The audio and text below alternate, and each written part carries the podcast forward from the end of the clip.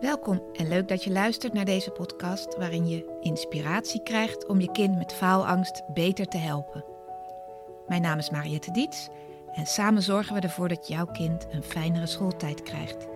Dit is de Pubers met Faalangst podcast.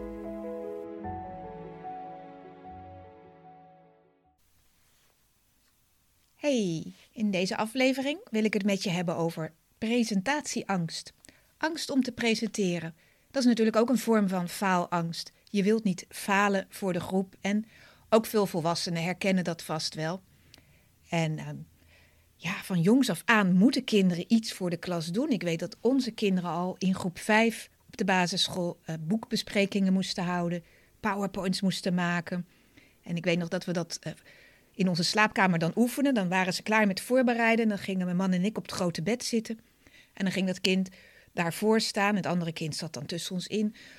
En dan uh, ging zo'n kind dat uh, voordragen, oefenen. En dan gaven we ook zelfs tips en tops aan het einde, want dat gebeurt in de klas ook altijd. En dan moesten we altijd voorzichtig zijn, niet te veel tips. Tips is eigenlijk kritiek, van dit kan beter, je moet rustiger praten of dit voorbeeld is een beetje vaag. En de tops zijn natuurlijk van, nou, wat heb je een mooie PowerPoint gemaakt? Um, wat, uh, wat vertel je het leuk? Dat moesten we natuurlijk altijd wat positief brengen. Want een kind heeft ook gewoon zelfvertrouwen nodig om dit soort dingen ja, te leren, te gaan doen, te oefenen.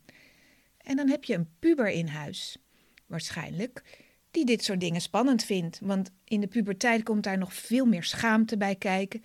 Het is niet alleen de druk van ik moet iets in het Frans praten, zeggen en ik kan geen Frans. Maar ook um, ik moet een goed cijfer halen, want ik sta niet zo hoog. En ik denk meer dan 50% van dat nare gevoel komt uit iedereen kijkt naar mij of ze gaan me uitlachen of ik ga een fout maken of ik word rood. Daar zijn ze ook bang voor dat ze gaan blozen. Dus dat speelt allemaal bij pubers. Nou, je kan op internet heel veel tips vinden onder het woordje uh, presentatieangst of angst om te spreken. Bijvoorbeeld, stel je voor dat iedereen in de klas in zijn onderbroek zit. Dat is, klinkt stom, maar dat is visualiseren. Zo van, het zijn allemaal mensen. En het brengt je meteen in een, ja, in een andere mindset of in een luchtiger stemming. Ik ga nu in deze podcast niet van dat soort tips geven, maar meer tips die jij als ouder thuis kan toepassen. Dus hoe jij je kind hier het beste in kunt begeleiden. Vier tips. De eerste is jouw eigen innerlijke houding rondom dit probleem, als jouw kind hier een probleem mee heeft. En daar bedoel ik mee, heb jij vertrouwen in je kind? Weet jij dat het wel goed komt met je kind? En geloof jij erin dat je kind daar mag gaan staan, een verhaal mag houden, mag falen, woordjes mag vergeten?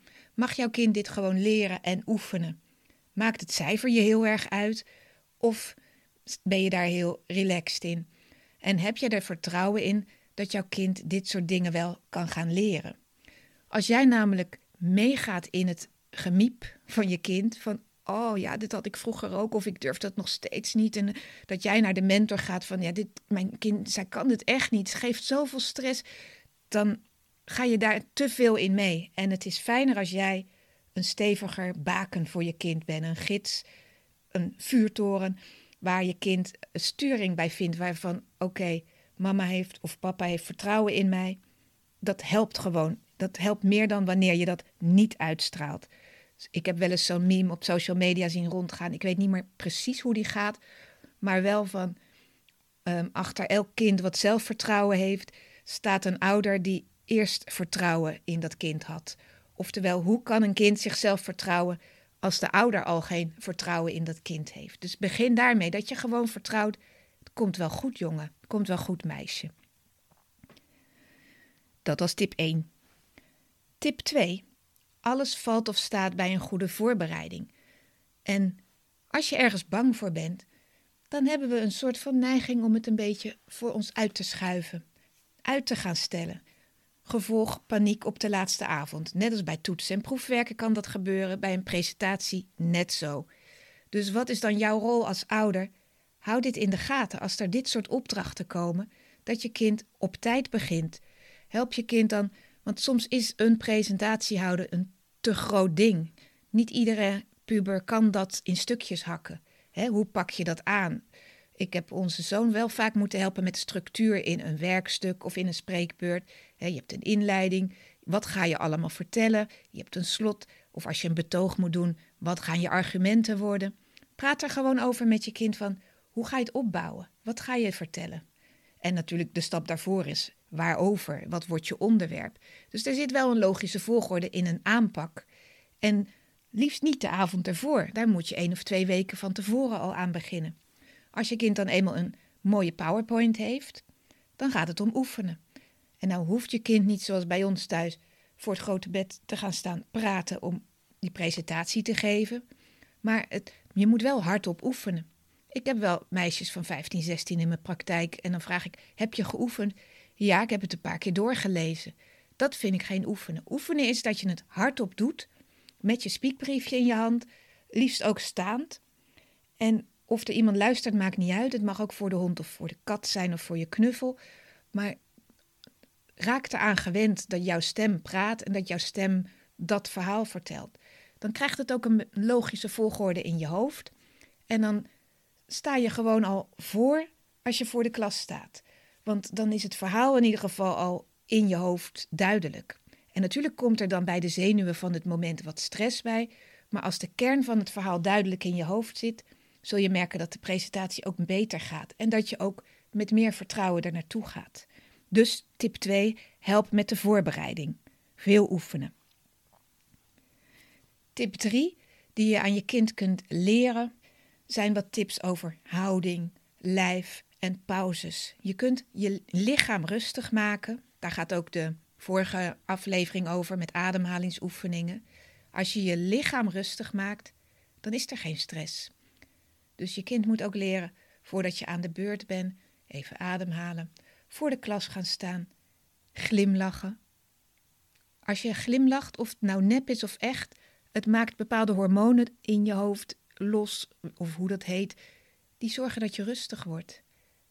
Er is wel eens onderzocht dat depressieve mensen werden gedwongen om met een tandenborstel in hun mond gedwongen voor de spiegel te gaan glimlachen elke ochtend. Dat dat verbetering leverde. Ook al was het natuurlijk een nepglimlach. Gewoon die beweging maakt al dat je je beter voelt. Dus leer je kind, lach naar de groep. En het is ook iets zweverigs, maar sluit de groep in jouw blik in. Van ik sta hier, ik ben deel van jullie, ik hoor bij deze klas en ik ga jullie iets vertellen wat ik heb voorbereid. En we zijn allemaal aan het leren. Dus ik mag ook gewoon fouten maken, want ik ben ook aan het leren hoe ik dit moet doen. Dat is een soort basisinstelling. En dat begint met die glimlach. Even stevig staan, rug recht. En genoeg pauzes houden, want we hebben de neiging om te gaan ratelen als, het, als we zenuwachtig zijn. Terwijl juist in een pauze kan je even rustig een hap lucht nemen en bedenken wat je hierna gaat vertellen. Dat is voor je publiek veel fijner, maar stiekem ook voor jou. Dus tip 3, de lijftips. Tip 4 is een oefening uit de NLP, wat ik, uh, veel, waar ik veel mee gedaan heb met NLP. Ik pas deze oefening in nou, vrijwel elk traject toe en het heet ankeren. En dan gaat het erom dat je op het moment dat je voor de klas staat, een bepaalde stemming nodig hebt, namelijk zelfvertrouwen bijvoorbeeld. Of optimisme, zelfvertrouwen. Nou heb je vast wel in je leven wel eens momenten gehad dat je zelfvertrouwen voelde. Misschien toen je voor het eerst kon fietsen. Misschien toen je vorig jaar een acht voor Engels hebt gehaald. Of er is vast wel een moment geweest dat iets heel goed is gegaan. Dat kan zelfs een, een, een rake penalty geweest zijn. Of een goede actie of een gewonnen wedstrijd. Of het, het hoeft niet met school te maken te hebben.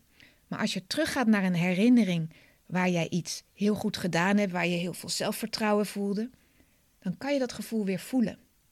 En als je dat dan voelt, kan je het zelfs groter maken. Je kan het door je lijf helemaal laten stromen. Zo, oh ja, zelfvertrouwen, zelfvertrouwen.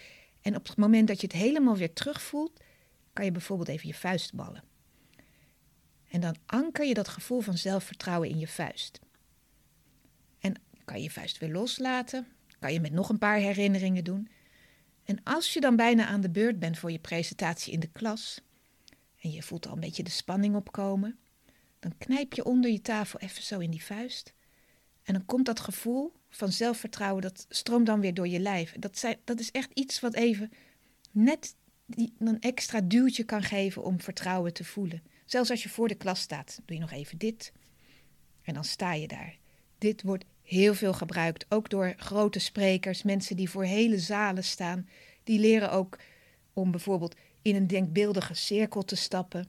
En die cirkel hebben ze dan in hun hoofd al geprogrammeerd, geankerd als een sterk gevoel, een gevoel van rust, een gevoel van vertrouwen. Dit heet ankeren. En dit kan je wel aan je kind uitleggen. En ik doe dit dus ook heel vaak in mijn praktijk met kinderen. Nou, dit waren de vier tips, want ik wil je ook niet overvoeren.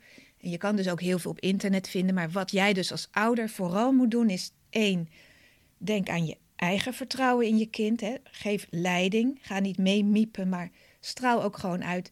Dit ga je gewoon doen. Dit kan jij gewoon. je kan gewoon op tijd beginnen. Je kan oefenen. Dit gaat jou echt wel lukken. En het is helemaal niet erg als je rood wordt. Dan kan je gewoon doorgaan. Dus dat is één, jouw houding. Twee als de voorbereiding. Op tijd beginnen en oefenen. Dan mag je best wel een beetje achter de broek aan zitten bij je kind. Want kinderen die willen juist vermijden. Dus dat is tip 2. Tip 3 de glimlach, de houding, rug recht, benen een beetje uit elkaar, stevig staan, pauzes houden. En tip 4 was die ankeroefening. Dus help je kind herinneren aan een eerdere situatie waar iets goed ging. Laat dat weer helemaal voelen. Even knijpen in die vuist. En pas dat dan toe op het moment dat het nodig is.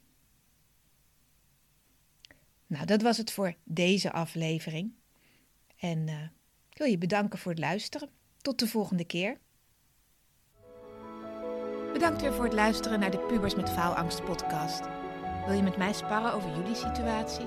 Dan kun je altijd een gratis kennismakingsgesprek inplannen via www.dietscoaching.nl. Vind je deze podcast interessant? Abonneer je dan en geef hem een goede review. Dat helpt mij enorm om nog meer ouders te bereiken.